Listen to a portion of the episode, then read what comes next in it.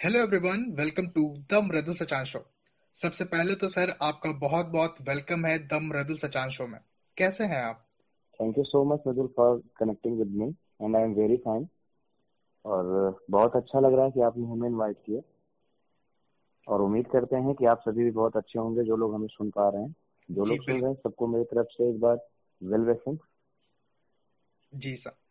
बहुत सारी बातें करनी है आपसे, पर उससे पहले मैं अपने लिसनर्स को बता दूँ कि जिस एज में लोग दूसरों की लिखी बुक्स को पढ़कर गवर्नमेंट एग्ज़ाम की प्रिपरेशन कर रहे होते हैं, उस एज में विनय मिश्रा सर ने 200 फॉरेन ऑथर्स की 420 से ज़्यादा बुक्स पढ़ ली हैं और जनरल इंग्लिश नाम की कोलेबोरेटिव बुक भी लिख दी है। वो डिफेंस एस्पिरेंट्स को एनडीए सीडीएस जैसे एग्ज़ाम्स की प्रिपरेशन भी कराते हैं। Hats off to you sir thank you so much Mridul thank you so much और जैसा कि आपने बताया और आपको तो बहुत सारी इन्फॉर्मेशन है मेरे बारे में मैंने बहुत सारी चीज़ें कलेक्ट कर रखी हैं। तो उसमें बिल्कुल सही कहा कि टू टू हंड्रेड प्लस तो फॉरेन राइटर्स होंगे, जिसमें ऑक्सफर्ड है कैम्ब्रिज है, इन सब मतलब पब्लिकेशन की बुक मैंने ज़्यादा पढ़ी हैं। और एक अलग ही अप्रोच डेवलप होती है जब किसी हम फॉरेन राइटर को पढ़ते हैं। बेसिकली हमारे इंडियन राइटर में तो बहुत सारी हेल्प थी हमें वहाँ तक अप्रोच करने के लिए। लेकिन फॉरेन राइटर से बहुत ज़्यादा हेल्प मिलती है कॉन्सेप्ट को क्लियर करने में। और एक लेवल के बाद मुझे लगता है कि हर आदमी को उनको पढ़ना ही चाहिए। जी सर।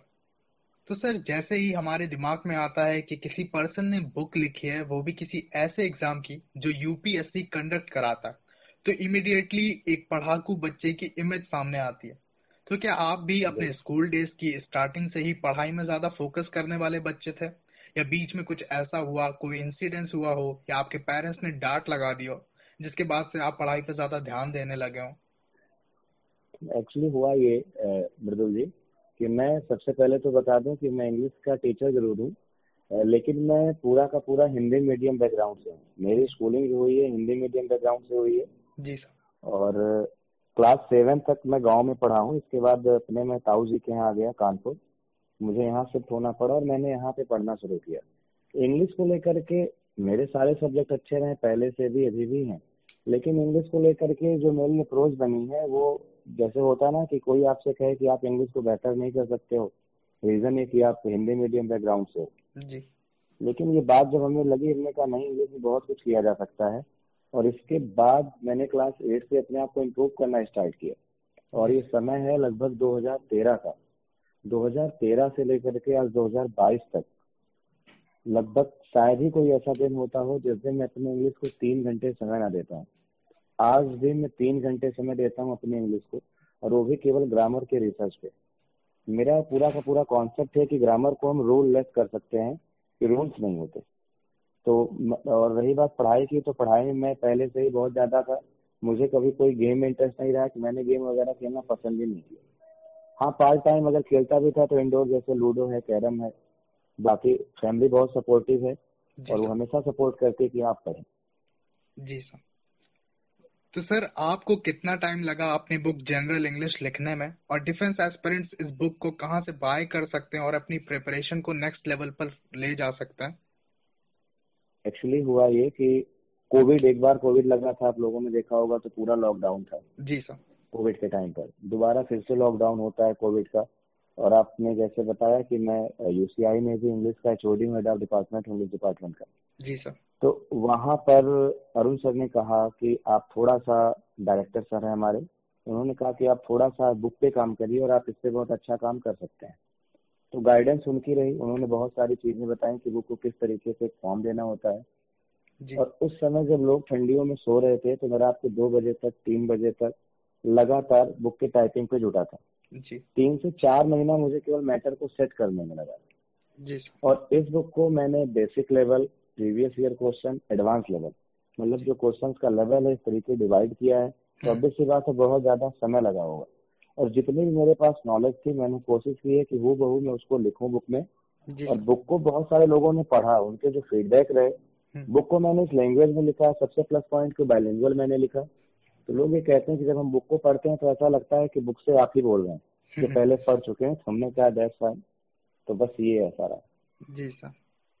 तो सर ये बुक कहाँ से बाय कर सकते हैं हमारे लिसनर्स बुक के लिए तो अभी क्या बोलते हैं कि जैसे यूसीआई का अपना एप्लीकेशन है वेविंग जी। तो वेविंग्स एप्लीकेशन से वो बाई कर सकते हैं बुक को या यूसीआई के जो दो कॉन्टेक्ट नंबर दिए गए हैं वहाँ पे कॉल करके वहाँ से बुक को परचेज कर सकते हैं। और काकादेव या किडवई नगर किसी भी जगह अगर जाते हैं तो कई सारे बुक स्टॉल्स हैं जहाँ पे बुक्स अवेलेबल भी है तो वहाँ से आसानी से बुक को पा सकते हैं। जी सर। तो मैं आपको डिस्क्रिप्शन में लिंक दे दूँगा यूसीआई के एप्लीकेशन की और कॉन्टैक्ट नंबर तो वहाँ से आप अपनी बुक परचेज कर सकते हैं। Sir if I am not wrong तो आपकी टीचिंग जर्नी की शुरुआत से ही आप one of the best defence coaching institute in Kanpur Uttam career institute से जुड़े तो यूसीआई के डायरेक्टर योगेंद्र कुमार उत्तम सर और अरुणेंद्र सोनी सर का क्या रोल रहा आपके इस मुकाम तक पहुँचने में? बहुत ज़्यादा बहुत ज़्यादा बहुत ज़्यादा उन लोगों ने हमारा हेल्प किया। जैसे मैं आपको बताऊँ कि आ, मैं बीए में था और मेरा सब्जेक्ट था history English literature English language जी। DAV degree college civil line debate competition होता है कॉलेज के लेवल पर होता है इसके बाद और बच्चों में होता है। डिबेट में आगे बढ़ते बढ़ते हम पहुँचते हैं यूनिवर्सिटी सी एस जे जी सर वहाँ पे डिबेट कंपटीशन होता है बहुत सारे स्टूडेंट्स होते हैं। अच्छा मैं बीए पार्ट वन में हूँ वो एम ए फ़र्स्ट ईयर या सेकेंड ईयर के हैं। बहुत मतलब पूरे ही बच्चे होते हैं। जी। वहाँ पे अरुणेन सोनी सर आते हैं इवेंट को जज करने के लिए। जी।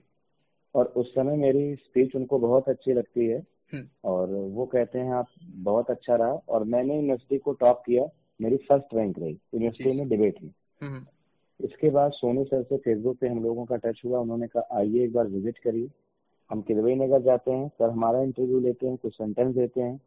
उनको सॉल्व करने की जो मेरी अप्रोच थी वो बिल्कुल रूल से हटकर थी मतलब जो ग्रामर का एक्चुअल वेटेज होता है मैंने उसको लेके पूरी चीज़ों को बहुत अच्छे तरीके से क्लियर किया।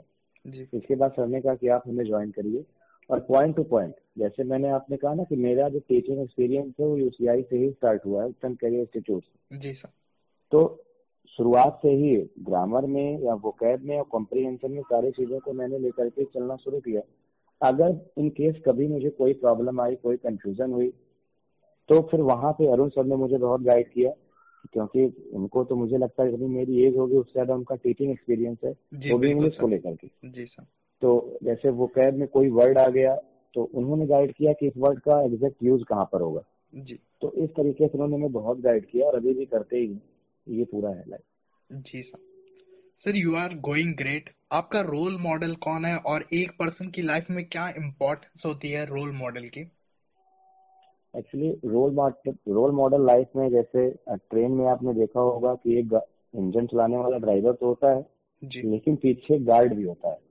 अगर गार्ड ना हो ना तो फिर वो इंजन चला नहीं सकता। जी सर तो कहीं ना कहीं हमें रोल मॉडल को हमेशा अपने आगे लेकर के चलना चाहिए। जहाँ कहीं हो हमें एहसास हो कि पीछे से हमारा रोल मॉडल हमें सपोर्ट कर रहा है। जी। हमारे लाइफ के रोल मॉडल हैं प्रोफेसर रामजी मिश्रा जो कुछ समय ऑक्सफोर्ड यूनिवर्सिटी में भी रहे जी सर और मेरे रोल मॉडल वही है। मैं मतलब चाहता हूँ कि मैं इंग्लिश को कुछ उन्हीं के तरीके जज करूँ। काफ़ी एजेड है वो जिनसे मुझे मतलब बहुत कुछ सीखने को मिला कि इंग्लिश को आप कभी भी एज अ सब्जेक्ट मत पढ़िए। आप ये पढ़िए कि एज अ लैंग्वेज क्या क्या चीज़ें हो सकती हैं। कभी किसी चीज़ को लेकर के आप बहुत ज़्यादा रिजिड मत बन जाइए फ्लेक्सिबल रहिए। तो पूरा का पूरा जो उनका कैरेक्टर है वो मेरी लाइफ में बहुत ज़्यादा इम्पैक्ट करता है। कि आपकी पर्सनालिटी ग्रूम करती है जब आपके थॉट बहुत डेप्थ होते हैं। आप अच्छे बुक्स के टच में रहिए। ये सारी बातें मैंने मिश्रा जी से सीखी और मैं अपना रोल मॉडल उन्हीं को मानता हूँ। जी सर। एक इंसिडेंट सर मुझे याद आ रहा है। अरुण सर ने यूट्यूब पे उत्तम करियर इंस्टीट्यूट के चैनल से ओपन चैलेंज दिया था कि अगर कोई भी विनय मिश्रा से बेटर ग्रामर पढ़ा देगा तो वो उसको पाँच लाख रुपए देंगे। तो आपके लिए ये कैसा एक्सपीरियंस था? क्या कुछ देर के लिए आपको खुद पर डाउट हुआ हो या डर सा लगा था कि क्या आप अरुण सर की कहीं बात पर खरे उतर पाएँगे? आपने मतलब प्रश्न तो बहुत ही अच्छा पूछा। मुझे पढ़ाते हुए तीन महीने हुए थे बहुत ज़्यादा नहीं केवल तीन महीने। जी। और उसमें मैं एक्चुअली वो अरुण सर का बर्थडे था हम्म। और बर्थडे के दिन सारे टीचर को इंट्रोड्यूस कर रहे थे। उसमें उन्होंने मुझे भी इंट्रोड्यूस किया कि जैसे कि आईपीएल में युवाओं की बोली लगती है ऐसे कुछ दिन पहले हम विनय सर को ले आए हैं। और फिर उन्होंने बातों बातों में बात कही कि अगर कोई भी टीचर पढ़ाएगा तो हम उसको पाँच लाख रुपए कैश देंगे। उन्होंने ओपन चैलेंज दिया था। जब मैंने ये बात सुनी तो शौक तो मैं भी हो गया कि अरे बहुत सारे हैं मैं ही तो हूँ नहीं। Lot of teachers in English लेकिन मैंने कहा भाई सर कह रहे हैं तो कोई ना कोई ऐसी बात होगी फिर उस समय तो मैं शौक था। सर ने कहा मैंने बोल दिया है आपको देखना है। मैंने कहा सर बिल्कुल आपकी ब्लेसिंग्स हैं और सबका सपोर्ट है। तो फिर अगर आपकी ऐसी बात है तो कभी वो गलत नहीं होगी मैं उस पर डटा रहूँगा। और इसके बाद से मैंने ये ग्रामर पे और ज़्यादा वर्क करना स्टार्ट कर दिया। जी सर मतलब जो मेरी अप्रोच थी और ज़्यादा ऑब्जेक्टिव होती चली गई चीज़ों को लेकर के एक अलग ही अप्रोच डेवलप हो गई। जी सर। तो रिस्पेक्ट मैं सबकी करता हूँ और उन्हें बात कही तो उससे मेरे लाइफ में इम्प्रूव ये हुआ बहुत ज़्यादा मैं कि एक ज़िम्मेदारी बढ़ गई। मतलब पहले मैं फैकल्टी ऑफ़ इंग्लिश था लेकिन जब पाँच लाख का चैलेंज हुआ ना तो फिर हम्म। मेरे ऊपर ज़िम्मेदारी बढ़ गई जो बात कही गई है उसका वैल्यू बना के रखें। जी सर। तो सर हम कह सकते हैं कि वो इंसिडेंस वो दिन आपके लिए एक इंग्लिश ग्रामर में एज अ टीचर आपके लिए बहुत ही इम्पोर्टेंट बन गया। हाँ बिल्कुल बहुत ज़्यादा इम्पोर्टेंट था क्योंकि आपको मैं बताऊँ ट्वेल्थ पास करने के बाद मैंने सीडीएस को पढ़ाना स्टार्ट कर दिया था। सीडीएस के बच्चे होते थे डीए के होते थे। तो आप समझ सकते हो कि एक बारह पास करके आदमी पढ़ा रहा था और एक बारह पास करने के बाद बीए पास करने के बाद आदमी बैठ के पढ़ रहा था। जी सर। तो मेरा जो विजन था ग्रामर को लेकर पहले से बहुत ज़्यादा ब्रॉड था बहुत ज़्यादा डेप्थ था। लेकिन जब ये बात कही गई तो जैसे आपने कहा ना कि ज़िम्मेदारी बढ़ गई मेरे ऊपर बहुत ज़्यादा। सबसे मैंने मैगजीन्स न्यूज़पेपर कई सारे नॉवेल्स कई सारी बुक्स पढ़ना स्टार्ट कर दिया।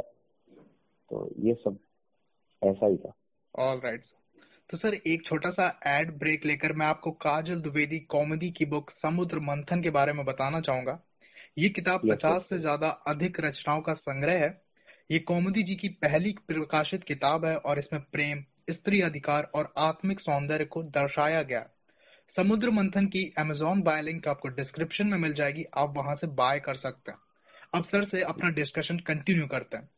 इस पॉडकास्ट okay. से पहले मैंने कई बच्चों से बात भी की थी तो एक मोस्ट कॉमन क्वेश्चन ये था कि हम प्रिपरेशन तो शुरू कर देते हैं किसी पर्टिकुलर एग्ज़ाम की।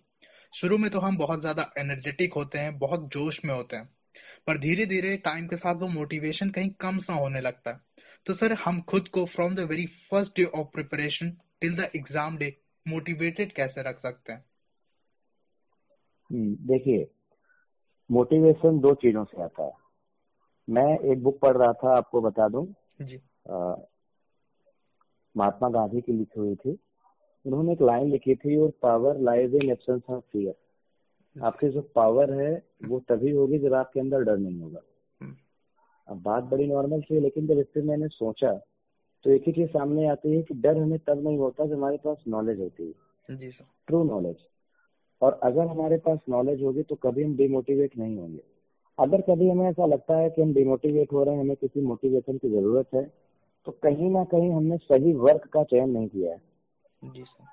आपको मैं बहुत अच्छी सी बात बताऊँ।